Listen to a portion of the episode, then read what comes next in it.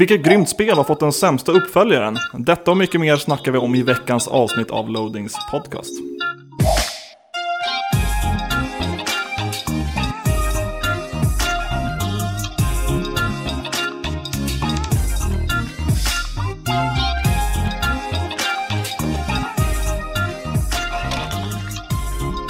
Och så lite... I micken. In i mick... Jaha.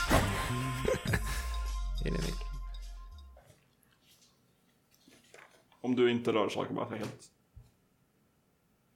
Så. In i micken. Ja, jag är redo. Ja. Välkomna till Loadings podcast avsnitt nummer 173 med mig Viktor Sjöström och med dig. David Grundström. Vilket jävla pepp. Ändå. Mycket energi här. Ja. Jag är lite extra glad för jag, för jag har ju fått en liten öl. Ja. Ja, Så kan det gå ibland. eh, inför en podcastinspelning. Hur är läget? Det är bra. Eh, speciellt nu när jag har fått en liten... Nej men det är bra. Eh, lite trött typ. Jag vet inte om det fortfarande är någon form av svag jetlag från LA eller något. Men jag har då, Ja. sovit dåligt senaste veckan. Ja. Vi spelar ju egentligen in den här podcasten under helt fel förutsättningar. För vi spelar in den klockan typ kvart över fem Ja. på onsdagar. Så det är mitt i veckan om man har just jobbat en hel dag. Så det är oftast som när energinivån ligger på absoluta botten när vi Ja, precis. Och sen försöker man tänka ut någonting kul att säga och så kommer man inte på någonting. Det värsta exemplet var ju nästan förra avsnittet, 172 när vi ställde en dum fråga som vi sen inte kunde besvara överhuvudtaget. Vilket i och för sig är standard. Det, men, det är ju typ som varje dum fråga. Men Ja. det kanske har att göra med när vi spelar in och eh, varför vi spelar in. här, har, här har vi förklaringen. Ja. Ja, vad, vad händer i ditt liv? Eh, shit, vad händer i mitt liv? Eh, Det, det, det, är in- inte, så mycket, typ. Jag, jag har ju hamnat i någon form av spelsvacka, twittrade jag om nyligen. Eh, att jag, jag vill spela tv-spel, jag har verkligen den här känslan att jag vill spela tv-spel, men alla spel jag tittar på i min hylla, i mitt Steam-bibliotek och som finns att köpa är bara det tråkigaste jag sett någonsin, typ. Den känslan har jag. Mm. Eh, dock så spelade jag lite Overwatch efter jag twittrade med Elisabeth som jag sett här några gånger. Mm. Eh, och det var kul. Jag känner lite, lite samma sak. Jag, jag tror jag blev lite utbränd av mars månad där med Ja. alla stora öppna världar. Men sen dess har jag återupptäckt två, enkla 2D-spel. Mm. Och det är, eh, det är min räddning just nu. Nu lever jag och frodas på typ Caro Blaster och eh, Blaster Master Zero och liknande spel. Right. Uh, sen hände en, en sak oss gemensamt. Vi hamnade ju mitt i uh, fotbollsstorm på Oj. vägen hem från podcasten förra Just ja, ja. veckan. På vägen hem förra veckan så kommer det fram några britter och frågar om det här tåget tar, tar dem till Solna station. Ja, det gör det. Sen så, fan det är ju fotboll ikväll. Och det var den här typ Europe, eh, Europe eh, League Final Sportboll Master System. Det var två lag som tydligen var de bästa lagen, Ja. väl? Som skulle... Manchester United och Ajax, titelveckan. är tror jag. Ajax ett lag? Eh, Ajax är ett rymdskepp och, i och Flash Gordon. symbolen när, man, när det laddar på, på typ webbapplikationer. Ja. Ja. Ja, vi hamnade mitt i stormen av fotbollsfans som skulle ta sig till eh, Solna Precis. med samma tåg som vi. Ja, och det var ju, jag har varit sån där, typ, när, när jag ska åka hem och det är derbyn på Friends Arena i Solna och det är bara en massa aik och de de möter. Eh, och det är fulla människor överallt som skriker. Men det, var, det gick ju ändå rätt, rätt bra. Ja, men att- föraktet växer för varje år som går känner jag. Ja, det... Förut brydde, jag tror du sa det, förut brydde man sig inte, nu, nu blir man förbannad. Så Ja, här på det, fotboll ja, men som nu, helhet. lite så. Nu börjar det störa ens, eh, ens resor och så. Det var ett helt, eh, ett, pendeltåg helt fullpackat med fotbollsfans, Ja. fotbollssupporters som stod och typ bankade i taket. Ja, hela tåget skakade Ja, liksom. Det för allt vad de kunde, för det, var en kul grej. Och en liten del av mig hoppades på något sätt att tänk om de inte råkar slå sönder tåget nu och bli fast här på Karlbergs station och inte kommer iväg till sin eh, viktiga fotbollsmatch. Precis. Som, som en liten kontrast till detta så var jag och såg eh, UFC i, i eh, Globen nu i söndags, vilket var en väldigt trevlig tillställning. Slagsmålssport. Slagsmålssport, Det har jag mycket förakt för också. ja det kan man ha i och för sig. Men i alla fall då, det en MMA-gala. Eh, på vägen hem så är det ju fullsatt med fans, för de ja, tömmer hela Globen på folk som ska till tunnelbanan. Ja. Eh, Och det var liksom inget skrik och stök och det var ingen som eh, bankade i pendeltåg och Det var, var monokel och T-riktning. ja, exakt. Så jag, jag skulle väl kanske kunna dra slutsatsen att eh, kampsport är bra, fotboll är dåligt på alla sätt och vis. Det, jag kan nästan lista lyssnarna som, som man känner till som sitter och vrider på sig och sk eller skriker rakt ut att vi har fel, att vi inte ska dra alla över en kam. Hej Jesper. Ja, jo precis. Per om man lyssnar också. Ja, men vad fan. Fotbollsfansen, de är ju de är rätt obehagliga. Eller i alla fall de som hörs mest, och de hörs ju väldigt mycket. Ja, jag kan få jättestort obehagskänsla. Ja. Fotbollsspelarna är skitfåniga. För det har man sett på massa GIF-animationer på nätet när de trillar omkull av ingenting. Eh, och fotboll som sport är ju otroligt harmlöst. Det händer ju liksom ingenting och så det, det, det är gräsmatta i 90 minuter. Ja. Ska, Säkert. ska vi prata om något annat? Istället för att sitta här och vara Ska upprörda. vi lista lite kommentarer kanske? Ja, visst. Puffin Nintendroid eh, är ju lyssnaren med det kanske bästa nicket av dem alla. Nu har han uppgraderat till Puffin Nintendroid 2. Ja, Det är väl kanske om möjligt ännu bättre. det är dubbelt så bra. Ja. Eh, I alla fall, han skriver att är också lite pepp på Destiny nu när det kommer till PC. Men på samtliga forum verkar det som att fansen tycker att det känns som ett DLC till ettan snarare än ett nytt spel. Men det gör detsamma för jag lirade ju aldrig ettan. Ja, och det... Du det, har ju kört eh, både ettan och tvåan. Ja, inte så mycket ettan dock, men absolut, det känns väldigt mycket som ettan fast förfinat. Och det känns, ja, som ett DLC, visst, fast det är massa nytt content, lite upp, upphottat. Men det är verkligen samma, samma grej. Men jag tror att det kan vara en bra grej också. Alltså, det är ett koncept som fungerar enligt väldigt många spelare, så varför förstöra det? Ja, så länge de baserar det på vad Destiny är nu och inte vad det var när det lanse- lanserades förut. Precis. Då det var enformigt och tråkigt. Men det här snackade vi om i förra avsnittet. Gå tillbaka och lyssna på det om du vill höra om Destiny. Yes, så kan du istället nu lyssna på Nightswipes kommentar. Som skriver Givetvis ska ingen annan än Julia Voth spela Jill Valentine i nästa filmatisering av Resident Evil. Hon stod ju modell för Jill i Resident Evil Remake bland annat. Tycker du skulle pungat ut en hundring extra för Va- Vanquish på PC istället Viktor? Double the frame rate. Den här äh, kommentaren är ju dels riktad till vår dumma fråga förra veckan. Ja. Som var nytt Resident Evil-film, vem ska spela vem? Vem ska inte? Vem ska inte göra det? Precis, Eh, och det är väl ett bra förslag. Mm. Varför köpte du inte Vanquish till PC? Varför gjorde jag inte det? Jo, det har, har den enkla förklaringen i att min PC är så förbannat seg nu för tiden. Det var, jag tror att jag köpte den 2011 eller någonting sånt där. Right. Ja, det var länge sedan i alla fall och eh, ja, den, den, den, den pallar inte med trycket längre. Eh, jag har en PC på jobbet som förmodligen skulle klara Van- Vanquish, men då måste jag sitta och spela Vanquish på jobbet och jag vill snarare sitta och spela det på fritiden, känner jag. right. Så då fick det bli 360. Om man är nyfiken på att titta på Vanquish på PC så streamar Aron det. Jag har gjort vid två tillfällen för loading.se. Det kan man kolla på. Det kan man göra. på loading.se. Och slutligen Kapten Kex. Grymt att ni är tillbaks. Märks att ni var ivriga och grymt med Destiny 2-hype. Också löjligt svängig musik från ARMS. Mm. Vi eh, håller med. Yes. Jag tror att jag, jag gav dig skit förra avsnittet för att du hade skrivit ARMS med S i styrdokumentet. Medan jag berättade att det stavades ARMS med Z, men det stavas ju ARMS med S. Ja, Ja, men det lustiga är att typ alla stavar med Z. men Fast det heter ARMS med S. var fan kommer det ifrån? Z? Nej, nej, inte bokstaven Z, men att det stavas med Z. Det är, det är ett spel, man skulle inte bli förvånad om det stavas med Z. Ah, right. Det är ju ett spel som andas Z.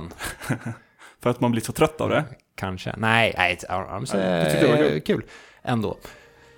Så, då har vi rätt ut Z-situationen.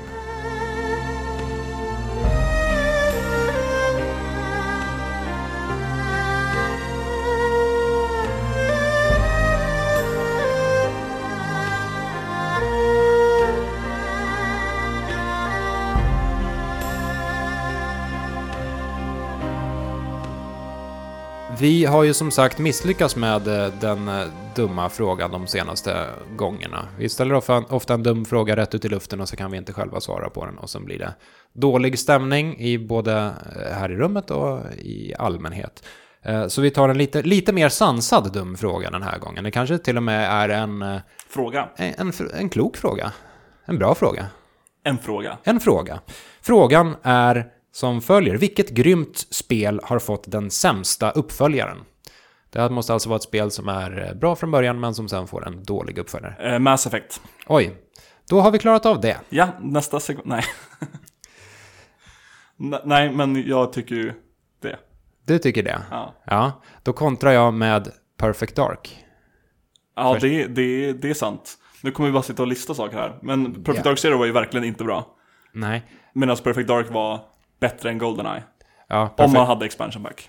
ja eh, första Perfect Dark var ju väldigt hackigt i och för sig. Det hade ju frameraten av en diabildsvisning. Men Perfect Dark Zero var å andra sidan ett dåligt spel. Precis. Jag skrev ju faktiskt en lista på här, fem, fem spel som fått dåliga uppföljare. Har du med Tetris? Nej. Det finns ju ett Tetris 2. Ja, med jättekonstiga block. ja precis. Och, och i Puyo Puyo Tetris så kan man ju få en, i not mode kan du få en, en uh, debuff som gör att du spelar med Tetris 2-block. Det är så otroligt störigt. När bl- blocken inte ser ut som man föreställer sig. Men vill du, vill du höra min lista här då? Det vill jag. Så, och det här, det här kommer göra folk arga. Eh, Lika arga som fotbollen. vi får se. Det, det här är det arga avsnittet. Eh, Zelda 2. Där, där gör du mig arg Ja. eh, omedelbart. Jag är ju av den kanske något eh, kontroversiella åsikten att Zelda 2 är bättre än originalet. Fem, främst för att jag har spelat Zelda 2 otro- otroligt mycket mer än originalet. Så jag kan Zelda 2 utan och innan, men originalet kan jag inte utan och innan. Jag Men tycker det- Zelda 2 är ett bra spel, Men, men det är dumt att kunna ett dåligt spel utan och innan. Kan jag tycka. och vice versa. Ja. Sen har jag skrivit upp Assassin's Creed 3. Eh, ingen åsikt. Ja. För där är också lite grann, ja, men Assassin's Creed det var copy-paste. Ja, men Assassin's Creed 2 var kul. Och Brotherhood och andra som också var med Ezio var, var rätt kul. Ja, jo men det är väl sant. Det är väl, eh, Assassin's Creed 2 var väl väldigt hyllat. Och Ja. Och, och Någon är- slags peak kanske man till och med kan argumentera för. Det skulle jag absolut göra. Och trean var ju bara att springa i träd och inga roliga byggnader att klättra på. Och, de få saker som verkligen uppskattas av mig i alla fall i Assassin's Creed finns inte där. Lite som Djungelboken till Super Nintendo. Ja. Och sen den här då, Bioshock 2. Ja, Det är inte ett svindåligt spel. nej precis. Det, det är sämre, det är det. Men det är inte, det är inte något man, man vill gå tillbaka till. Och det känns ju inte som att, det känns ju som ett, ett det känns som fanfiction. Ja, det är lustigt här, för jag, jag spelade en del Bioshock Collection Ja. i höstas. Och då körde jag mycket Bioshock 1 och mycket Bioshock Infinite. Men inte speciellt mycket Bioshock 2.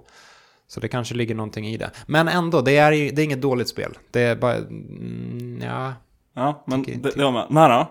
Doom 3. Eh, mycket bra. Eller mycket dåligt. Ja, Ett bra exempel på ett dåligt spel. där har vi det. Och, och sen på, på femte plats i min lista här. Den är ganska uppenbar. Det är Duke Nukem Forever.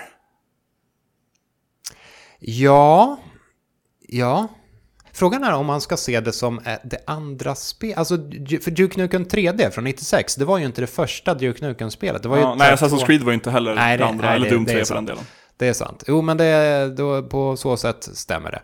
Ehm, jag skulle även vilja lägga till Wave Race 64, som var ett fantastiskt spel. Wave Race Blue Storm, som var ett 6 av 10-spel. Ja. Inte så bra. Ehm, ja, mycket dummare än så kanske inte det blev i veckans fråga. Precis. Det är kanske värt, värt att reflektera över. Uppföljare på filmer är ofta dåliga. Uppföljare på spel är ofta bättre. Ja, förutom när det gäller The Empire Strikes Back.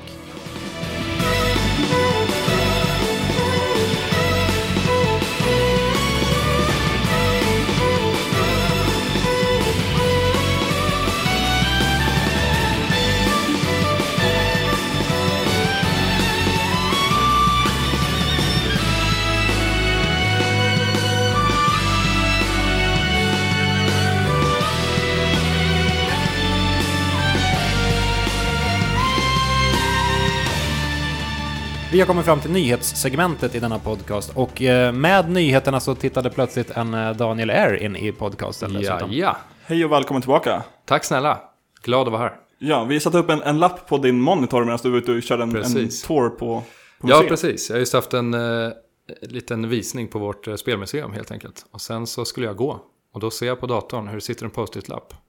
Där Att jag kan gå in i podcasten. Skit ner dig, står det. Skit ner dig, stod det. Nej, men så jag tänkte, varför fan inte? Det kan vara kul. Det kan vara kul. Och då får du diskutera nyheter tillsammans med oss. Nyheter! Den första nyheten är att Far Cry 5 har blivit eh, premiärvisat nu. Det har ju ryktats en hel del om spelet. Det gick lite western-rykten som Ja. vi snackade om. Eh, Det gick lite reklamfilms... eh, Ja, det var väl därifrån de kom helt enkelt. En reklamfilm. Ja, precis. Men nu är det, är det visat. Ja, och, Och det är så. inte västern. Nej. Utan det är någon form, det är nutid i Montana och det verkar som att man skjuter vita amerikanska medborgare som kanske är extra kristna och extra förtjusta i järnkors. Just det. De har ju amerikanska flaggan fast med järnkors istället för stjärnor. Så det känns som att de i alla fall försöker hinta om att det är rasister man skjuter. Det får man väl nog säga. Jag har faktiskt inte lagt märke till just den. Jag såg den där ja, eh, trailern. Blev både överraskad och inte alls överraskad. Men järnkors, det, det missade jag faktiskt. Det är ju en lite väl, ja, rätt tydlig referens får man säga. Ja, men de har, inte, de, de har inte snackat så mycket om just, om just det. Men, men jag såg det här främst på bilden som visades innan, innan trailern. De sitter vid ett bord, återskapat eh, Sista måltiden av Leonardo da Vinci. Just det. Eh, och så är det en amerikansk flagga med just järnkors på. och en Det blir spelets omslag nästan har jag förstått det som. Ja, det känns väl rimligt. Det ser lite ut som typ eh, Far Cry 4 Precis. omslag. Precis. Ja. Eh, och det... har ju kommit en, en, eh, eh, en, vad heter det? Inte survey eller poll, En utan internetmobb. namninsamling. Eh, på att Far Cry 5 ska ställa in det här för att man... Ja, det, det ska väl bli lite mer... eh, eh, vad säger man? Lite mer... eh, White friendly. Lite mindre Ja, white typ. genocide. det ska inte vara så enkelspårigt. Skurkarna ska kunna eh, komma från var som helst. Ja, precis. Om ni ändå ska ty- vara så jävla... Och å andra sidan, det, hur är det här egentligen skillnad från de förra två delarna i serien? Eller tre om man räknar afrikanska tvåan då. Ja, precis. Man har ju åkt till typ eh, Västindien. Ja. Man har åkt till typ Hima Himalaya. Ja. Eh, något asiatiskt öställe också och bara skjutit färgade människor. Ja, När kan man inte få skjuta vita ett tag då? Ja, precis. Men det, det, är, inte- det är inte så många spel, eller AAA-spel i alla fall, där du verkligen har amerikanska medborgare som Nej. huvudfienden. Jag tror det är ganska, ganska svag, svag punkt för många. Det är, det är- rätt, det är rätt intressant det, det är där faktiskt. väldigt intressant, Men det ligger, ju, det ligger ju tyvärr, det ligger ju jävligt bra i tiden att göra det här. Eh, Det förstår ju de, det är därför de gör det såklart. Ja. Med alla oroligheter som finns i världen idag med, ja men inte minst i USA, efter Trump och allting. Precis. Eller ska vi inte Europa prata här om för den Trump delen ännu, också. det är väl det enda man pratar om i de här Ja. podcasten kan jag tänka mig. Men Det blir Eh, lite. nej.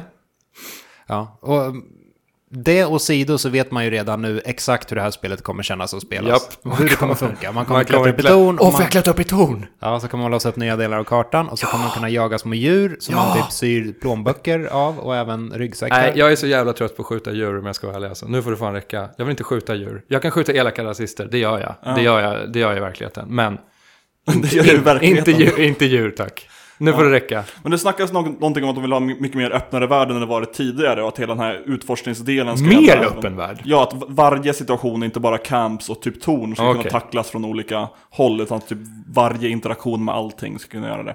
Hur det faktiskt spelar, utspelar sig är frågan. Det där låter lite som eh, när Bethesda sa att alla bybor i Oblivion skulle ha egna liv och röra sig och hålla på och gå runt och dricka vatten och skjuta pilbåge på sin vägg och sådär. Och det kanske inte riktigt blev så. Det där låter lite för bra för att vara sant. Men absolut lovande, absolut. Precis.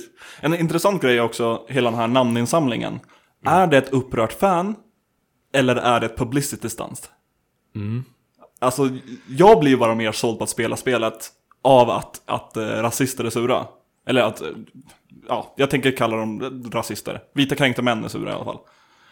Men kan det vara någonting som Ubisoft har tänkt på? Kanske. De kanske adresserar det här på sin presskonferens om, eh, ja det är väl en och en halv vecka kvar Mm, nu börjar det dra ihop sig. nu till E3. Eh, om vi hoppar vidare till nästa, eh, lite, eh, ha, nej den här är inte så E3-relaterad. Jo, vi kan ta en E3-relaterad nyhet när vi ändå håller på.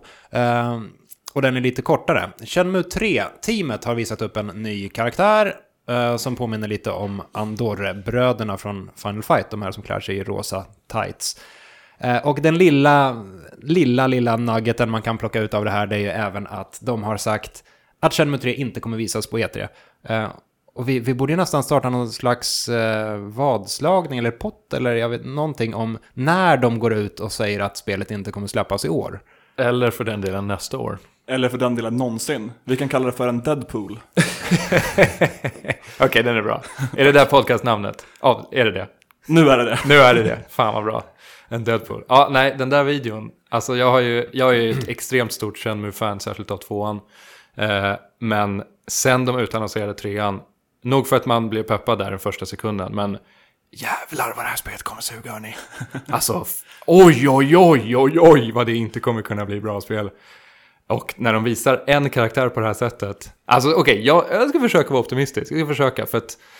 åh, Det var jag, en jag, ganska jag vill, jag vill snygg polygonmodell. Nej, alltså knappt, knappt ens det. Och det och, Ja, men, det men det måste jag säga, det, det är ju helt irrelevant. Det spelar ingen roll om det här spelet är tekniskt snyggt eller inte egentligen. Jag tycker snarare att de borde eh, gå en del, alltså tvärtom och göra en jätte, alltså göra simpel grafik och eh, ja, men ungefär som de gamla spelen såg ut. Helt enkelt för att spara på resurser och faktiskt hinna göra någonting annat. För att alltså det här teamet, det är ett litet team, de har mycket pengar men de är ju inte i närheten av, jag menar, det går inte att göra sånt där spel på det sättet idag.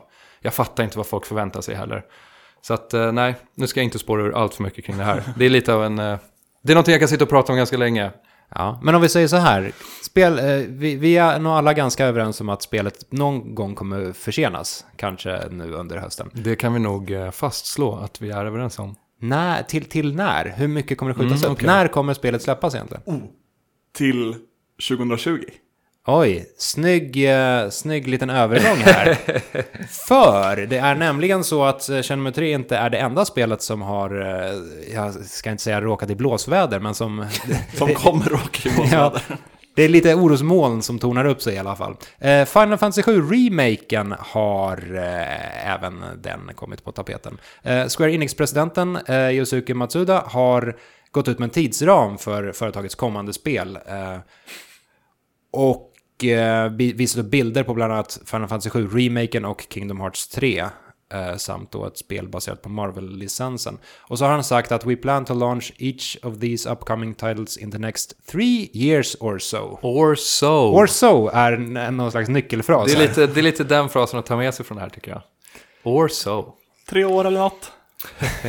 Ja, nej, det är ju det är lite kul att prata om just de här två grejerna samtidigt. För att visst utannonserades de på samma E3 där. Ja. där otroligt, eh, Precis. otroliga Sony-konferensen där som alla, alla vi nördar ja, blev blöta i byxorna av. Alltså, Det gick inte att fatta vad som Nej men det hände gick den inte. det var bara, ja men Last Guardian också på det. Och det Ja. Nej men det går ju liksom inte. Men, men, fa men faktum är, jag tycker Shenmue 3 har, eh, och Final Fantasy 7-remaken har ganska mycket gemensamt i att de är sådana här projekt som, nog för att Final Fantasy 7 har en budget och ett företag bakom sig som är, eh, det är något helt annat än Shenmue 3. Men det kan ju inte gå vägen. Alltså kan det det hörni? Kan det det? Kan det här, alltså kan det bli, ja men de här spelen är för legendariska och det har gått för lång tid. De här företagen och människorna bakom dem har förändrats. Saker har gått, det har ju hänt så jävla mycket sedan de här spelen. Ja, nej, det kommer det kom det inte går vara ju inte. Men man är, jag, man är fortfarande nyfiken på Absolut. just Final Fantasy 7 för min del. Ja. Eh, hur, ska de göra det här om Mm. det inte är turordningsbaserat och en faktisk remake, utan det är bara... Alltså det kommer ju med all, med all sannolikhet inte bli turordningsbaserat. Det, Nej, det ser väl ut som det. Nästan Ja. Typ som 15 ja, och det, och det är jag, alltså det är jag personligen också, än en gång, jättestort fan av Final Fantasy 7 såklart, så vem är inte det? Även om det har inte åldrats jättebra alla gånger. Jag har inga alls problem med att det skulle vara lite mer likt 15 i gameplay. Nej, 15, 15 har, ärligt talat, 15 har ganska- många bra saker. Det har en bra grund att stå på åtminstone. Jag tyckte inte de skötte allt så bra, men, men eh, det, det, det skulle ligga rätt bra i tiden känner jag också. Alltså det är lite dammigt med den här turordningsbaserade på det sättet. Den är väldigt stel, även om det funkade bra då. Ja. Det ska även dock sägas att, eh, för Final Fantasy 7-nyheterna tar ju inte slut här. Eh, Det är även så att eh, Naoki Hamaguchi, som ligger bakom eh, bland annat Lightning Returns och Mo- Mobius Final Fantasy, har tagit över arbetet, eller tagit över ledningen med det här arbetet. Eh, Och att de dessutom har, eh, numera har slopat eh, samarbetet med en extern utvecklare. Och det var väl tal om att det var Cyber Connect. CyberConnect 2, precis. där. Eh, vilket, vilket jag måste säga lite så här intressant. De är, man behöver inte älska CyberConnect-spel, men... Och vilka är då Cyber Connect Ja, men- 2? För den som aldrig vet, har Precis, spelat ett det är ju då... Naruto-spel. Eh, exakt, de gör Naruto-spel. Och de gör ärligt talat ganska bra Naruto-spel. Jag är inget, inget fan av den armén, men jävlar vad de spelen är coola. De är framförallt otroligt snygga och de är smidiga som fan.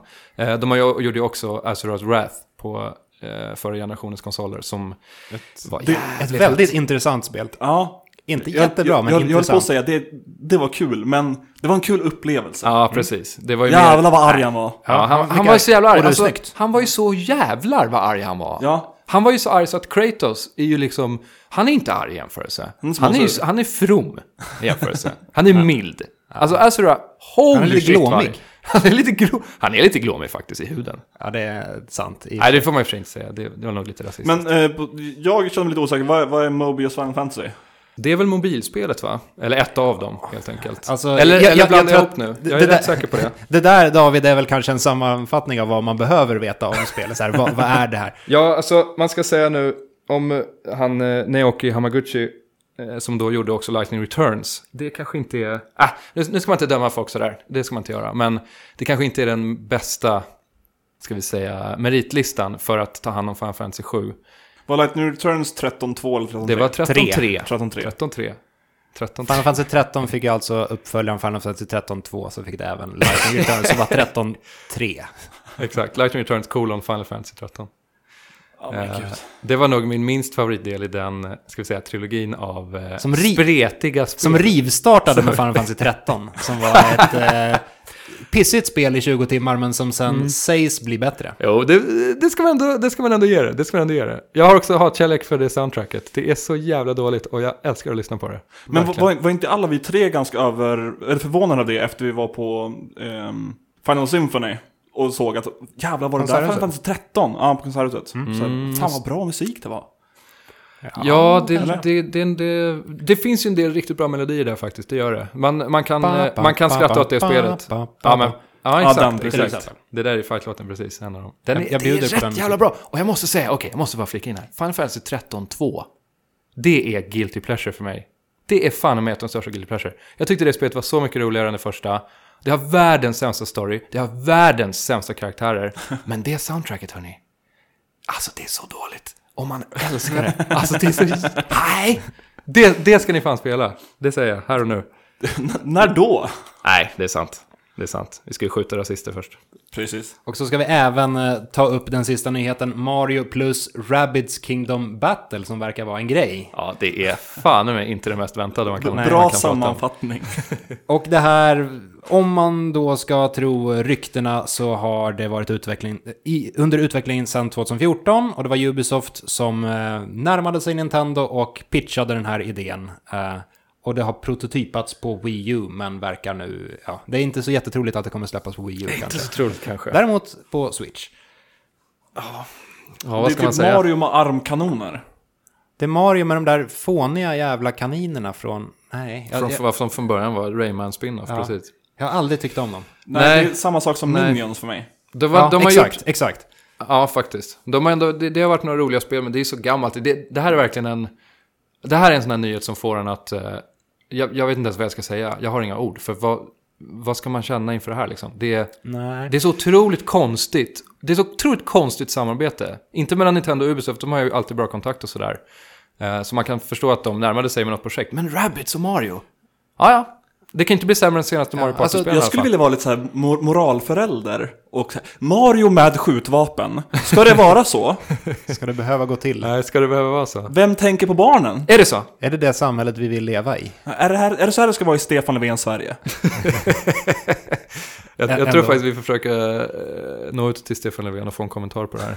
Ja, ja, Han, är, ändå, han är ändå ytterst ansvarig för den här skiten.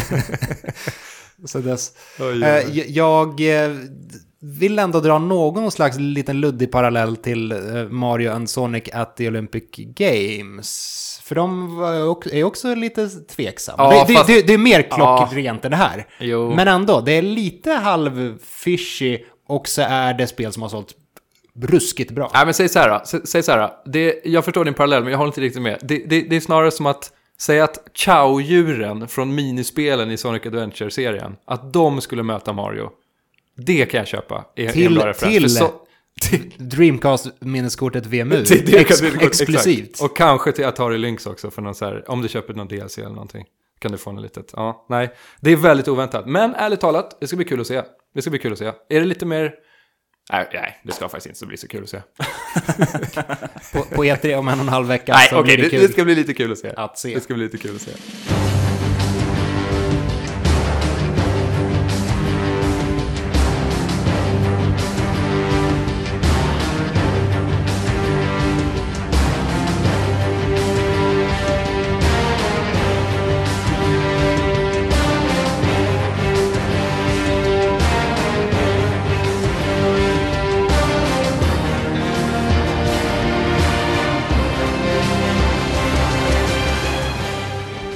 Tillsammans har vi spelat ganska mycket den här månaden. Det blir ju så. Ja. Jag har... Jag, jag går ut starkt här med den uh, splitternya titeln eh, Halo Reach. Från, ja vad är det, 2010? Är det, va? 2010, Halo Reach. Bungies sista Halo. Ja, jag fick ett ryck och köpte det för en hundring. Och tycker att det är kul. Och det, det är så fascinerande att köra den här typen av gamla... För när, när Halo Reach släpptes, då var det ju verkligen bombastiskt. Och det var ju en trippel A-spel, ett trippel A-spel av Guds nåde. för att dra till med en fras som Ex- kidsen använder. Exakt. Och så Halo-referens där med Gloria också. Det var jättesnyggt. Ja, ja. Eh, Men när man återupplever det så här sju år senare så det, det har ju fortfarande någon slags grymma produktionsvärden. Men samtidigt så är det så föråld... eh, Framförallt är det så lågupplöst. Allting ser så, så här suddigt och o... Ja, vad är det? Uppskalad 720p på 360 va? Ja, texturerna är suddiga och Ja. det finns inga specialeffekter. Och Hur långt har du ingen- spelat då? Eh, halva ungefär. Okej, är det fortfarande ditt favorit-Halo? Nej, inte baserat på det jag har spelat hittills. Men, men, Jag sa ju det! men, Jag sa ju det! men å andra sidan så har jag inte spelat om de andra Halo-spelen på länge. Nej, det är väl Så det jag- som är huvud... Det är det man får tänka på. Ja, Ja, så, men- så efter Halo Reach så kommer jag nog börja spela om eh, Halo Anniversary eh, tjofräs eh, Edition. Låna min Xbox One och spela Master Chief Collection istället. Men är inte det samma version typ? Typ, fast den är lite bättre. Och där finns ju tvåan i, som är, är, är väldigt bra remakad och Ja. trean som man inte tror det har hänt så mycket, men det har hänt ganska mycket. Men vad, vad, vad är det som eh, skiljer eh, Halo 1, eh, remaken till 360 och Halo 1, remaken till Xbox One? Med Anniversary och Master Chief Collection, det är Ja. typ lite upplösning. Det är upplösningen. Ja, men då... Men det var ju upplösning du specifikt saknade Ja, från ja, Reach men okej, Så du inte- kanske vill inte- ha extra mycket upplösning. Massor med Du upplösning. vill ha inte- mycket inte- upplösning. Snarare, okej, snarare upplösningen på texturerna, om man säger så. Ja. Alltså att texturerna inte är knivskarpa, utan att de Ja. ser lite Men, är det, men, ut. men hur viktigt är, är det här för ett spel egentligen då? Det är inte så viktigt. Och man vänjer sig ganska snabbt. Men just den här första, första kontakten. eller åter- Övergångsfasen. Ja, För jag, för, för jag tänker så här, jag har också spelat alla Halo-spel och, och tycker att de flesta av dem har varit väldigt bra. Och de var väldigt snygga för sin tid och sådär. Men jag kommer ihåg när Reach kom, då var det inte riktigt det där att de pushade the envelope så att säga grafiskt längre. Jag tyckte det spelet var snyggt, men så snyggt var det inte. Så det känns som att så här, och, och jag menar, de lever ju så mycket på sitt gameplay. Kör man på svår svårighetsgrad så var ju AI fortfarande jävligt bra. ja, ja, det är fortfarande Reach och- jätteroliga strider. Jag, jag kan nog tänka mig att jag skulle ha kul med det idag fortfarande. Och det bästa med Reach, det är att de introducerar DMRen istället för Battle pam, pam, pam, pam. Ja, Battle Riflen är, Battle är, är, är- en, en, en burst som, som jag i och för sig föredrar till, för, för, för DMRen, men DMRen är väldigt nice också. Så här, single action bolt någonting.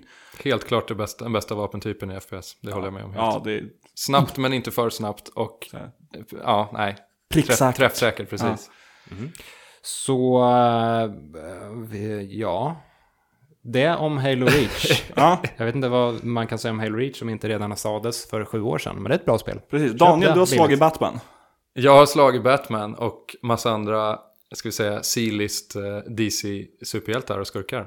Ehm, jag har spelat Injustice 2 och, ja vi börjar med det. Jag har spelat Injustice 2, jag har haft en riktig fighting-helg med min fighting-polare Max. Eh, vi har spelat fighting-spel sedan vi var väldigt små och spelar i princip allting nytt som kommer. Och eh, ja, nej, jag är lite överraskad av Injustice 2. Jag har aldrig gillat amerikanska fightingspel, vilket har lett till kul diskussioner med Viktor. Som alltid har Som älskat dem, eller vadå? älskar, som älskar amerikanska fightingspel och hatar japanska. Nej, det är inte sant. Men han eh, gillar Mortal Kombat. Och eh, det gör inte Gill, jag. gillar och gillar. Älskar, Nu- förlåt. Älskar Mortal Kombat. Nu friserar du. Nej, ja, jag friserar Sanne lite. Men poäng... Ja, så här. Jag, jag tycker att Mortal, Mortal Kombat framförallt Mortal Kombat 9, eller Ja. ja. det som bara hette Mortal Kombat, men det nionde Mortal Kombat-spelet och Mortal Kombat X, eller Mortal Ja, Kombat 10, tian, precis. eh, har varit riktigt nice. Jag håller helt med om det, jag försöker bara retas med dig som vanligt. Var det, Och- och det- ni- nian som man kan spela som Freddy Krueger va? Ja, precis. Och så Jason med X. Jason X, ja, Ja. det är en bra referens. Ah. Och det, och det här, det, det sammanfaller ju även med att eh, Mortal Kombat-teamet bröt, eller bröt sig loss. De, de konkade väl, eller de Ja, det var försvann väl Midway fick, som, precis. Ja, de fick återuppstå i alla fall som en ny studio vid namn Netherrealm. Netherrealm, exakt. Och eh, fick Scorpion som logga. Och Någon- där, där blev de plötsligt bra. Ja, nej, jag, jag håller med. Och det, det märks i alla fall just med... Jag har aldrig just... Eh, anledningen till att jag inte gillar amerikanska fightingspel är att de, i, de generellt är så himla stela och det är långa, du vet, poseringar efter varje move och sådär. Så har det varit sedan Mortal Kombat. Eh, hysterin eh, där i tidigt 90-tal och alla amerikanska företag skulle hoppa på. Naughty Dog gjorde sina första sp- eh, några av sina tidiga spel under 90-talet. Eh, som ja, Way of the Warrior eller vad det hette. Vi har de här Tattoo, någonting. Heter det någonting. Maze till 64? Maze the Dark Age, precis. Då är vi inne, då, då är det 3D-eran med War Gods, det är Dark Rift, det är Maze, det är Dual Heroes, det är Flying de, Dragon och de, sådär. de myntade Nej, ju okej, någon... Flying Dragon är japanskt. De myntade någon, något namn för tekniken de använde i War Gods, kommer jag ihåg. Ja, verkligen. För, att Ja, så här, tidigare, de tidigare Mortal Kombat-spelen var ju digitaliserad grafik, Mm. där de hade tagit foton och gjort sprites av. Men nu hade de tagit foton och gjort texturer av dem och lagt de texturerna på polygonmodeller och det var så och jävla såg coolt, hävdade de. jävligt ut. Ja, det var inget bra. Jag, jag, jag kollade faktiskt på en liten Let's Play på just War Gods här om månaden och bara, det är fan fulare än man minns det.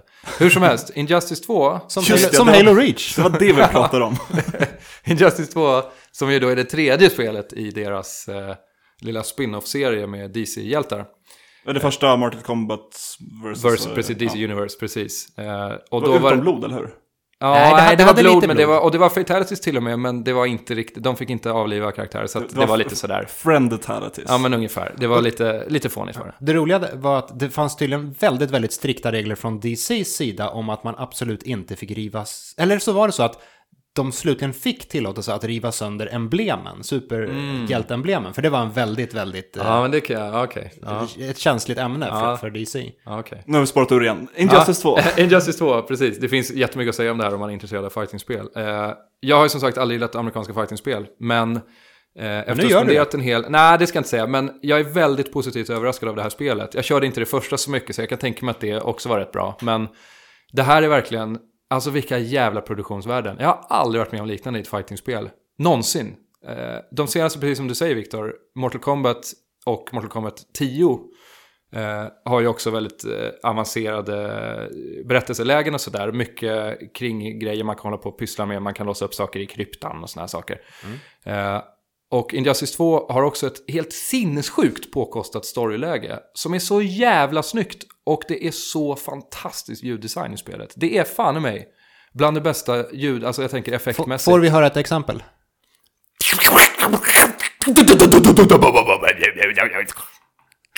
Vad fint. Där har vi namnet på podcasten. Nej, det är väldigt svårt för att det är så jävla bra. Det är så klatschigt, det är så dova ljud. Det, är liksom, det, gör, det gör så osannolikt mycket för att striderna ska kännas eh, häftigare än de kanske egentligen är. Och det här stela animeringen och sådär som jag alltid avskytt i de här spelen, det är kvar. Men när jag verkligen tvingade mig själv att spendera tid med det så upptäcker man ganska fort hur otroligt avancerade de här systemen är under ytan. Faktum är, Injustice 2 är uppe där med eh, Street Fighter 5 utan, utan problem när det kommer till ett riktigt jävla hardcore fighting-spel. Eh, till skillnad från det andra spelet jag spelat i helgen som är Tekken 7. Jag har liksom haft en riktig fighting-helg som sagt. Eh, Tekken-serien har man ju också följt sen första spelet. Och där har det ju liksom, där har det inte hänt nästan någonting. Sen den femte delen skulle jag säga i alla fall. Och det blir som en så himla häftig kontrast att japanska fightingspel har ju alltid ägt den här genren. Sen, Ja. sen Street Fighter 2, 91 där, så, eller 90, ja, 91, har ju de varit ohotade. Det har ju inte funnits att ett amerikanskt spel skulle liksom kunna konkurrera på riktigt. Nej. I alla fall inte mekaniskt ska jag Nej, säga. den, den gamla skolans Mortal Kombat, alltså tvåande Mortal Kombat, Ja, de, de var ju kul. eh, Absolut. Liksom, de var ju De hade- komiska och de hade chockvärde och så, men det var Ja. inte speciellt roligt att spela. Och det gick att spela som blind. Gick det att spela som bil? Ja, på grund av att det är väldigt bra ljuddesign överlag i Mortal Kombat. Så att du kan höra och ha så här, eh, audible cues på precis vart kar- eh, karaktärer befinner sig på kartan och så här. Jag tror till, till alltså vänta, redan det i här- första Mortal Kombat. Vi har snackat om det i podden. Ja, här... Men vad då var det en medveten grej? Eh, Eller blev det bara jag så tror, med jag tror det bara blev så och sen så jobbar ja. de på det som en medveten grej.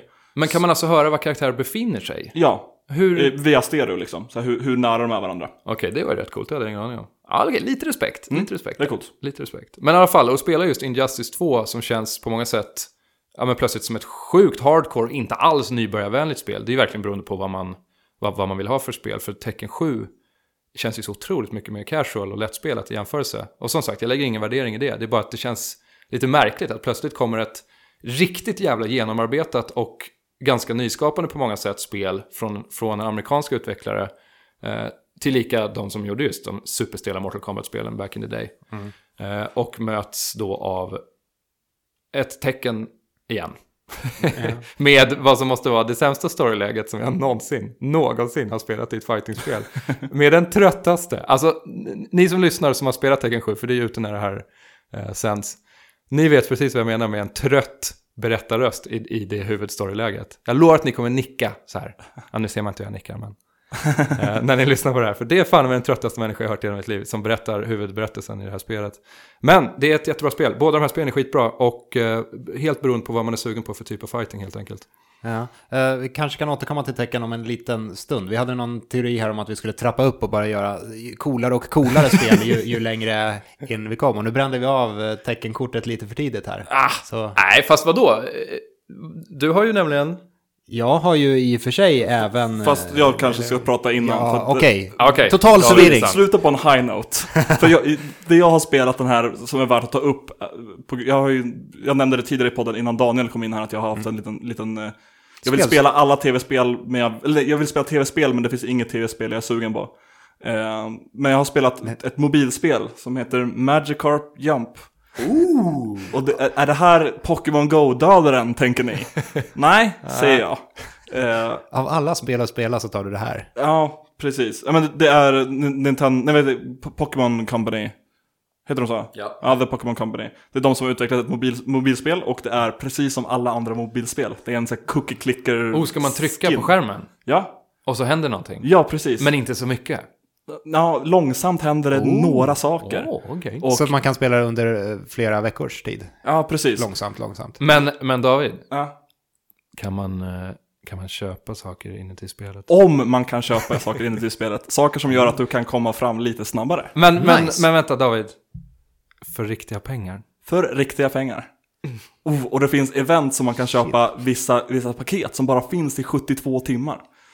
Hur som helst, det här spelet är en, en reskin på Cookie Clicker. Det, man är i en Pokémon-by där de faktiskt tycker om den värdelösa Pokémon Magikarp. Eh, för att de har insett att den, kan hoppa väldigt högt. Så de har turneringar i vems Magikarp kan hoppa högst. Där, därav namnet Magikarp Jump. Det är lite småskärmigt för det är Pokémon, jag älskar Pokémon och de driver ganska mycket med sig själva och specifikt med, med just Magikarp. Eh, som ju är en dålig Pokémon men ger den tillräckligt mycket kärlek och uppmärksamhet så kan den utvecklas till den, den dödliga sjöormen, Sjöbusen. sjöbusen Gyarados. Men det vill man inte att den ska göra i det här spelet. Det finns faktiskt möjlighet att den utvecklas Gyarados, men, men då förlorar man sin Magikarp. Hur det fungerar i alla fall, att man, man fiskar upp en fisk, man får välja tre fiskespön och jag vet inte om det gör någon skillnad, men det är någon RNG som bestämmer, ja nu fick du upp en Magikarp med ett, ett, ett bra mönster, då har den bra personlighet, nu kommer den få lite mer XP. Och sen ska man trycka på mat, och så får den mat, och sen ska man träna den tre gånger kappat, och sen så väntar man en halvtimme, kan man träna den en gång till. Och sen så når man en maxlevel som är 10 i början. Och när man når maxlevel så får man hoppa lite grann. Mm, mm, och se om man kan hoppa högt. Och när man inte kan hoppa högst längre. Då, måste, då pensionerar sig sin Magikarp och hänger i sin lilla vattenpöl. Och sen får man fiska upp en ny Magikarp. Men då har man gått upp i level. Så då kan man ha en starkare Magikarp som kan hoppa ännu högre. Och det här, det, det här spelet är typiskt mobilspel. Cappar väldigt snabbt. Så det tar lång tid innan någonting händer. Och det trappas upp på, på fiender man möter så att det tar lång tid innan man kommer vidare. Så man uppmanas lite grann att köpa saker så man kommer fram snabbare. Förlåt, hur, hur mycket betalade du för det här? Ja, du? jag tänkte Igen? precis Nu? fråga det. Gratisspel. Jo, men hur mycket pengar har du lagt i det? Gratisspel.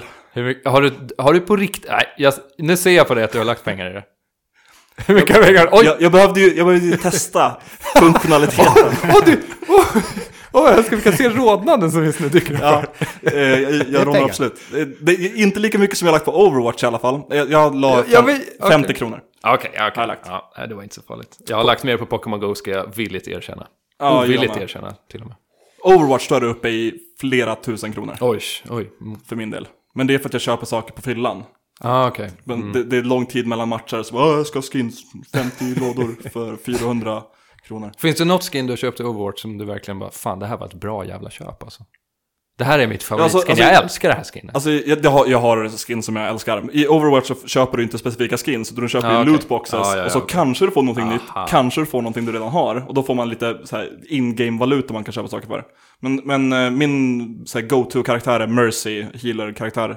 Eh, hon ha- hade under halloween ett häx-skin. Eh, det, det, det är ett bra skin. Det är bra skin. Ja. Det är ett bra. Men okej, Magikarp, ja, en kul att höra om det. det är, man, måste, man ska ändå bli lite glad över att Magikarp får lite kärlek. Ja. Han har ju alltid varit den coolaste Pokémonen. Typ. Eller eh, Comic Relief Pokémon i alla fall. Nej, men det finns någonting där. Det finns någonting där som är på riktigt. Det, det, jag, det känner jag. Man Det kan finns titta in i hjärta hans... och själ. Nej, men han har så döda... Han. Den har så döda ögon. Ja. Och det gillar jag. För då kan man stirra in i de här ögonen. Och det finns någonting där. Jag kan ana någonting där faktiskt. Någonting mer än bara comic relief. Det finns en själ där. Jag ser. Jag tror det. Ska vi, Vi- gå vidare till skjuta spindlar? Vi har två spel kvar på den här listan. Har Det är ett, ja, om vi, jo, precis. Och det ena går ut på att skjuta spindlar.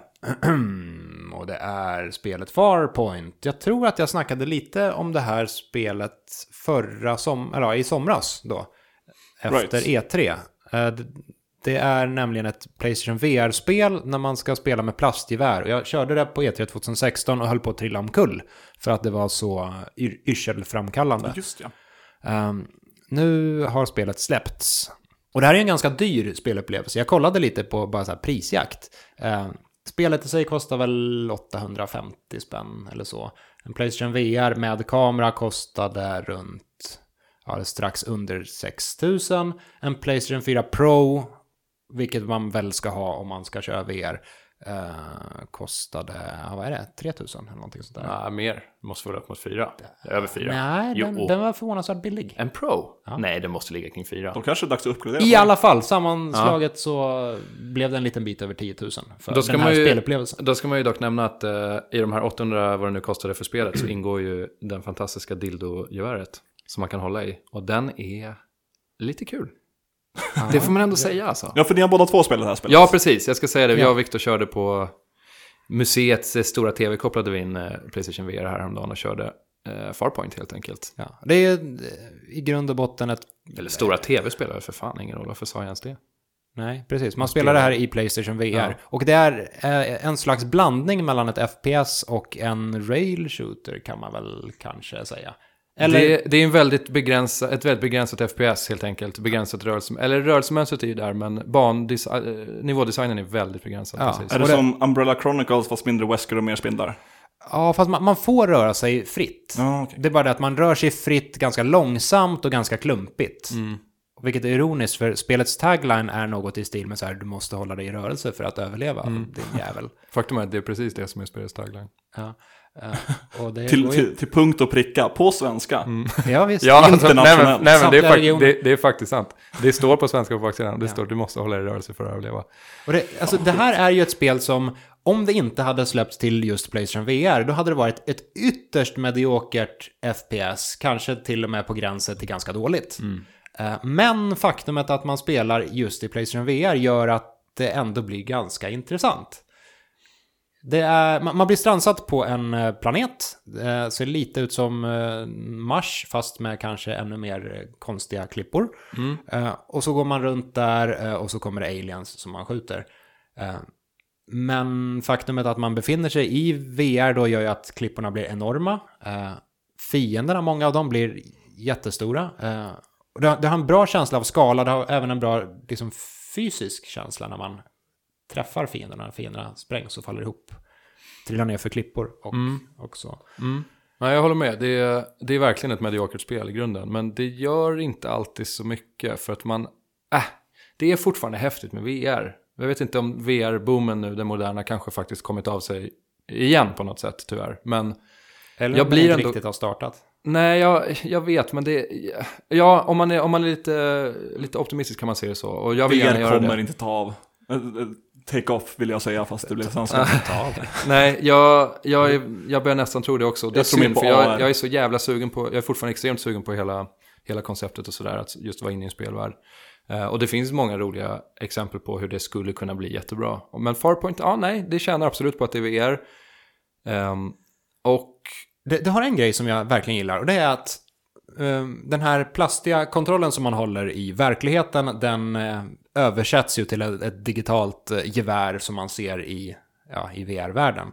Eh, och det här gör att man, man kan ju detaljstudera delar av geväret. Det- Och man kan även använda, använda siktet på ett korrekt sätt. Om man håller upp kontrollen liksom mot ögat så kan man se genom siktet. Och det här blir extra bra när man eh, använder eh, sniper rifles eller eh, plasma rifles som ja, också har ett... Ja. Ja, det, det, han, Nej, absolut. Intressant. Det, det är sådana grejer som, det är sånt som faktiskt är helt unikt med VR, eh, med VR överhuvudtaget. Och det är det man önskar att det kunde komma ett riktigt bra spel någon jävla gång som använder de här sakerna och som, ja men just att, ja, bandesignen är ju ärligt talat skittråkig och fiendedesignen är väl okej men... Äh, det, Ja, det är mycket he- det är mycket headcrabs det, från, det, eh, det, Half-Life. det här är fan definitionen av ett mediokert spel. Det är inte, ja men det är så här 5 av 10 i grunden. Men med VR som perspektiv, som kamera, som inlevelsefaktor så blir det ju, det vinner ju så jävla mycket på det. Bara, så, bara det faktumet att det faktiskt funkade, när det första jag gjorde i spelet var att vända geväret mot mitt huvud och skjuta, så dog min karaktär. Det var, det var ju en upplevelse kan jag säga. Det måste vara det första man implementerar när man gör ett FPS. Precis. Nu har jag begått självmord i VR, det, det, det är ändå någonting att, det kan man vara stolt över. Nästa steg är seppuku. Ja, faktiskt. Ja, det är sant. Eh, nej, det, det, jag vet inte om det motiverar den här prislappen. Det gör det, det, gör det egentligen inte, det kan Nej. vi säga rakt ut. Men, Men det o- är... om man har köpt en Playstation VR, då är det ju dumt att inte skaffa Ja, Farpoint. det, kan jag det tycka. skulle jag nog säga också. Även om, ja, precis. Även om spelet i sig är dyrt med, den här, med det här dildogeväret, eh, som är jävligt coolt. Det Så- känns oväntat robust, det, lite, det, det, var lite, det var fan lite kul.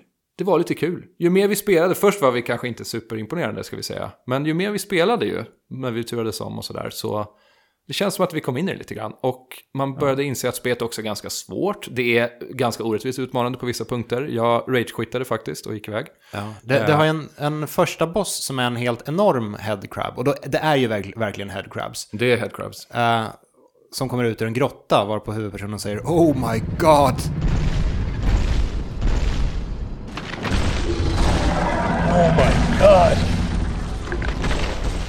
Ja, i bästa Final Fight-anda. Eller är det? Jo, det är Final Fight. Ja, Ja, precis. det är det. Oh my car. Ja, vilket det fick censureras till eh, eftersom man inte fick nämna God. Precis, man fick inte Det nämna God på från 90-talet. 90-talet. Det är- 80-talet. Ja, i slutet av 80-talet, ja. Så Farpoint, inte så bra, men det är ändå lite kul. Så här, har du en Playstation VR, köp Farpoint, varför inte? Ja. Om inte annat så köp Farpoint om ett, om ett tag när det inte kostar 850 spänn. Exakt. Typ om det, en det vecka. är du. Vilken pepp. Ja, Du sa att vi hade två sp- till spel, men jag ser inte ett andra spel. Eller vill du prata mer om Tekken 7? Precis, vi snackade ju aldrig klart om Tekken 7. Vi snuddade bara vid Tekken 7 och jämförde det med, med Injustice 2. Just det. Ja, nej, man kan prata mycket om det. Tekken Eh, 7, är det ett bra spel?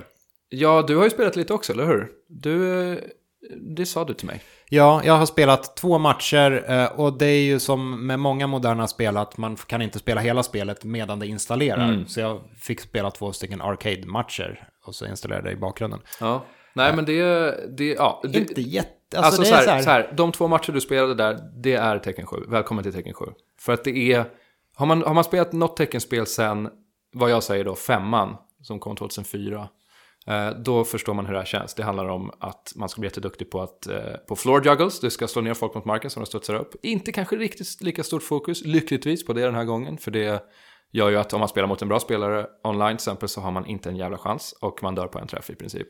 Lite som Marvel vs. Capcom 3. Det låter som när jag spelar fighting-spel online. Ja, nej men det här är ju så här, de moderna teckenspel är ju ökända för att man kan just hamna i såna här eh, låsta kombos där, det, där man är helt jävla bränd Right. direkt. Eh, och riktigt så, jag har inte spelat så mycket Tekken 7, jag vet inte om det riktigt är på den nivån, jag hoppas att de har tonat ner det där lite. Men annars är det verkligen, det är tecken, det är moderna tecken med så groteskt fula, groteskt fula karaktärer verkligen. Ja, alltså det- en gång i tiden som du och jag pratade om idag Viktor, så var ju teckenkaraktärerna, de var ju coola. Ja, det är De uppseendeväckande hur, Ja, det hur är- dålig karaktärsdesign det här är. Det är Alla liksom- har så här tråkiga frisyrer och de har massa eh, rustningsdelar Ja, men och det är så som om mantlar och ögonlappar och... Det, det är som om Tetsuya eh, Nomura har typ sett Tron. Och så tycker han att det var coolt men han fattar inte varför det var coolt. Och så gör han en du vet, robot med gröna lysande dioder över hela kroppen. Och han gör någon jävla, ja men du vet han sätter... Ja men så, ah, det, ah, jag, jag vet inte ens var jag ska börja. Det är du vet, rustningar som glänser och det, det är så sjukt jävla smaklöst. Men det spelar såklart ingen roll för ett bra fightingspel. Nej, Alltså det, det- ska man inte haka upp sig vid. Ja, men det är väldigt synd just med Ja, tecken, e- eftersom det första tecken hade någon slags skitig, på något vis ändå, Alltså, jag, atmosfär. Det är mycket på grund av soundtracket. Ja, soundtracket var ju så jävla bra i första spelet och det var även bra i trean tycker jag. Ehm, Men, men nu ska man också vara lite, alltså det första spelet visste att det så skitigt och liksom grovt ut för att det var det grafiskt. Det var ju jättegrova polygoner så att det såg ju smutsigt ut på ett sånt sätt. Det är inte som att det var så här världens coolaste spel. Däremot tycker jag att trean hade fan med någonting. Trean var snyggt nog. Och där fanns det lite hastighet också. Ja, trean var lite snabbare precis. I alla fall om man inte spelade vår slaktade eh, europeiska version av det spelet. Eh, det, nej men det är absolut att det har, det har gått ner sig. Det är inget snack om saken. Det har blivit så, kanske fightingvärldens, i alla fall mainstream fightingvärlden ska jag säga. Det finns mycket konstiga grejer i Japan alltså.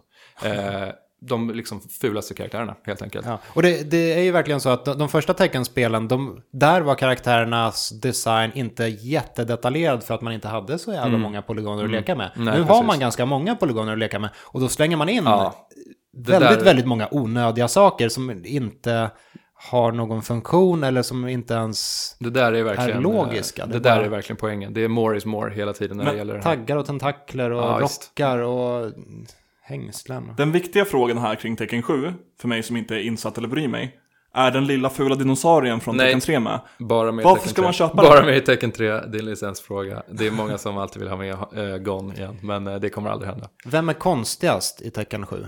Eh, konstigast i Tekken 7, alltså det beror lite på hur man ser det. Vi har Det ju... finns en sån här förhandsbokningsbonus tjej-vampyr som ja, somnar. henne har ju faktiskt inte jag, för jag har inte den. Jag funderar nästan på, för jag kommer ändå spela spelet en del. Jag- Jag ska nog köpa, köpa till henne faktiskt. Men hon verkar skittöntig och jag avskyr henne redan. Eh, Jag tänkte att så här, rent mekaniskt, att faktumet att hon somnar är väl Ja, okej, lite- du menar så. Okej, jag, jag tänkte vi var på design fortfarande, på, på estetik. Eh, ja, jag vet inte. Jo, det här det, det är faktiskt intressant. Det är typ ingen alls. För att den stora poängen med att just prata om Injustice först och sen prata om tecken är att i ett spel som Injustice, och även ska jag säga Street Fighter-serien gör det ganska bra, inte alltid. Men eh, Arc System, ja men vi säger Blaze Blue och sådana spel gör det här extremt bra. Alla karaktärer i eh, Injustice då i huvudsak nu eh, känns unika. Nästan alla åtminstone. De har helt unika sätt att eh, göra setups, de gör, lägger ut fällor på banan, och, eller det kan vara rushdown-karaktärer som bara springer på och öser. Medan i tecken, och det var det som slog mig verkligen när jag spelade de här spelen back-to-back i helgen. I tecken är alla karaktärer ungefär samma sak. Det är självklart nyansskillnader och ett proffs kan såklart jag menar, äga skiten ur nybörjare med vilken karaktär som helst och på göra det på helt olika sätt med grepp, slingor och allt vad fan det kan vara. Lära sig alla kombos och så. Men alltså på det stora hela, karaktärerna i tecken, och det vill säga 35 olika gubbar, är väldigt lika varandra. Man kan plocka upp spelet på gott och ont och bara trycka på knappar och antagligen få ut ganska bra eh, alltså kombos helt enkelt. Det här är egentligen he- helt bak och fram jämfört med om man ska jämföra USA och Japan. Om man, om man jämför eh, Street Fighter 2 med det första Mortal Kombat. Ja, För där i första Mortal Kombat var ju karaktärerna ganska lika varandra. De hade de låga sparkarna, de hade de höga Ja, sparkarna. de var hade väldigt lika varandra faktiskt. Det är helt sant. Medan Street Fighter 2 hade mer unika. Ja, De Nej, men det är verkligen så att det, det har börjat hända någonting. Jag, jag vet inte om man ska säga redan att det är ett tecken på någon ny trend eller någonting. Fighting-genren är ju inte jätte, jättestor nu, även om den, det, det finns ändå, det finns en fanbase kvar, det gör det. Men eh, nej, jag har faktiskt aldrig varit med om liknande känsla av att just ett amerikanskt spel plötsligt är extremt mycket mer nyanserat. Alltså extremt mycket mer. Jag såg någon eh, typ YouTube-video eh, för att jag gör sånt. Eh, bara scrollade igenom mitt flöde och så tryckte jag på en Injustice 2 så är det alla, alla intron när samma karaktärer Mm. var sig själva. Och det tyckte jag var så himla snyggt grepp. För det är så här, de är lite förvirrade och det finns ju multiversum i DC så de snackar om ah det här är inte din värld. Det, det är fan coolt. Och att det, det finns så här flera olika interaktioner, typ fem stycken per, per start av match. Beroende Precis. på vem det man finns möter. alltså olika per varje matchup. Ja. Och det innebär med en... och typ en, fem olika av samma ja, match exakt, exakt, exakt. Och det är, det är precis, bra att du nämnde det, jag glömde det. För att det är precis den typen av detaljarbete som jag blev helt fascinerad av när jag körde med min polare verkligen. Vi körde många matcher, vi körde igenom hela story-modet, allting. Och mängden, alltså detaljrikedomen i, ja men om man bara också pratar karaktärsmodeller, de är helt sjukt snygga. De rör sig lite stelt och sådär fortfarande som alltid i deras spel. Men alltså karaktärsmodellerna i Injustice, garanterat de snyggaste i ett fightingspel någonsin. Alltså bar none, det är verkligen ingen konkurrens. Åh fan. Alltså ansiktsanimationen är ju uppe med spel som Until Dawn utan att, utan att ens försöka liksom. Det är så jävla bra. Det skulle platsa i ett Last of Us liksom. Alltså sättet som de, de eh, interagerar med varandra är så jävla snyggt verkligen. Och det är verkligen något som, det är verkligen motsatsen till Tekken 7 som känns jättedammigt i jämförelse och Känns- visas i ganska låg upplösning. Känns jävligt oväntat för ett fightingspel överlag. Ja, alltså fast, uppe, fast liksom. som, som, som Victor påpekade förut, de, just de två senaste Mortal Kombat-spelen, även om inte jag personligen spelat dem skitmycket, Man, jag tycker man kan börja ana Ja, det det, här. det, gör man verkligen. För, alltså, de, har, de har plötsligt så här... Dels har, de, dels har de städat upp sin mekanik ganska bra. De, de, de här spelen är spelbara, det är de verkligen. Och det har de inte varit alla gånger. Alltså kolla på Mortal Kombat Gold på Dreamcast, liksom. det går ju fan inte ens att- Det är omöjligt att spela. Och jag tycker de gamla eh, 2D-spelen också är skitdåliga. Jag tycker de är verkligen prutt alltså. Men eh, det har verkligen hänt någonting. De har skärpt till sig och de har just satsat svinmycket på presentationen. Och det gör inte andra fightingutvecklare. De gör inte det. Kolla hur Capcom släppte Street Fighter 5 förra året. Det var, så, det var inte ens ett färdigt spel. Eh, och det är ett jättebra spel på många sätt, men jag, jag vill verkligen ge props till eh, Netherrealm. Och det har jag, den meningen har jag aldrig yttrat alltså. Om man tar ett litet sidospår ytterligare här med, med just designen också. Att eh, Tecken 7 har ju, som vi är ganska överens om, ganska vedervärdig karaktärsdesign. Medan Injustice, ändå, alltså på gott och ont, det är superhjältar. Och det, det är åtminstone inte ett klavertramp där. Det kanske är lite oinspirerat, men Mm, man ska, jag, okej, jag tar ju mycket hellre liksom, Jo. den designen. Jo, det gör jag också, absolut. De är, 7-designen. de, är, ju- de är vad de är och sådär. Jag, jag måste säga, viss karaktärsdesign är verkligen spot on. Jag tycker det är typ, eh, med säger Harley, Harley Quinn till exempel, eh, fanfavoritkaraktär ju, har de verkligen lyckats så bra med så att det är helt sjukt. Bland det bästa ansiktsmimik jag sett i ett spel faktiskt, det är hennes eh, olika... Hon är väldigt lik Harley Quinn i Suicide Squad, eller hur? Eh, hon är lik, men hon är lite mer... eh, hon är mer trogen eh, originaldesignen, det är hon. Men, men det finns spår. Jag, jag tyckte att hon Och såg... originaldesignen sån här spandex och... Ja, faktum är att hon har ju den dräkten i spelet Ah, också. Det har hon. I en drömsekvens när hon eh, möter Joker, som ju är död i den här spelets timeline, men är med i spelet via en jättedum twist. Den är dummare än i eh, Arkham Knight kan jag säga. Det var- för övrigt ett jävligt bra spel. Mycket bra spel. Men, du, du var nej. inne på att Superman var väldigt Ja, Superman är, det, det är nog, alltså fan vad snygg han är. Han är så jävla snygg. Det, det är ansiktet som de har modellerat för Superman. Och det är verkligen kanske den tråkigaste karaktären i hela världen. Och där har ju Netherrealm sen det förra spelet också gjort någonting.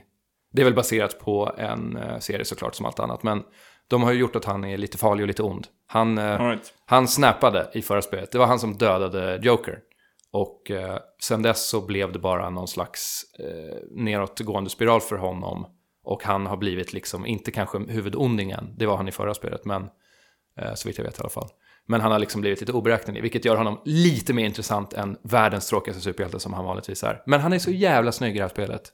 Han är fast i ett fängelse i vissa delar och kameran zoomar in på hans ansikte. Och jag bara tänker så här, det här är typ den optimala Superman-designen. Den är helt jävla optimal. Så att, eh, nej, de har gjort ett otroligt jobb med karaktärerna och med presentationen av spelet. Inför varje strid, när man väljer karaktärerna så slår de ju till varandra lite på menyn bara. Och så här. Det är så jävla snyggt. Varje Nice. segergest är i ultra slow motion så att man ser alla partikeleffekter och ljudens, du vet, glassplitter ekar runt och det är ett otroligt ljud och alltså audiovisuellt är det verkligen jag vet inte vad jag ska säga, det är verkligen helt sjukt bra. Jag, skulle fortfarande, jag kommer nog fortfarande spela tecken mer. Eh, båda de här spelen ska jag säga, nu man klankar mycket ner, det är lätt att klanka ner på saker men båda spelen är jättebra. Eh, beroende på vad du vill ha för fightingspel. Eh, jag kommer nog spela tecken 7 mer men jag är mer imponerad av Injustice alla dagar i veckan. Coolt. Kul. Med det sagt kanske det är dags för oss att börja runda av. Ja, nu har vi poddat alldeles för länge. Precis. Igen. Eh, vi tackar Daniel R. Ja, Tack, tack själva. kul med så här spontangästen mitt i Ja. avsnittet. Ja, väldigt kul faktiskt. Tidigare har vi haft gäster som lämnar mitt i avsnittet istället. Ja, Det här, var, Men- det här var lite tvärtom. Ja, du kompletterar Jesper Englin. tillsammans blir ni en gäst. Ja, Ja. en hel gäst. Ja, Vill du lämna en kommentar på det här avsnittet kan du göra det på forumtråden som finns på loading.se eller så kan du skriva till oss privat på Twitter. Jag heter ataidsrain. jag heter att Viktor Musé underscore Ljungström. Daniel Och, hade inte eh, Twitter. Jag Eller- heter Daniel R i verkligheten. Så var det ja. Vi kan även göra lite snabbt shoutout. Att, eh, loading.se har skaffat ett Instagramkonto som heter, hör och häpna, loading.se. Får jättegärna gå in och följa. Det är lite så här, intryck från skribenters eh, liv. Vardag. Mer än det är just fokus på kanske sidan. Ja.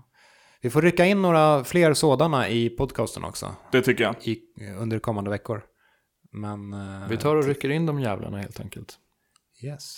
Och till dess så eh, får ni ha en trevlig helg. Tack och hej. hej. Tack och hej.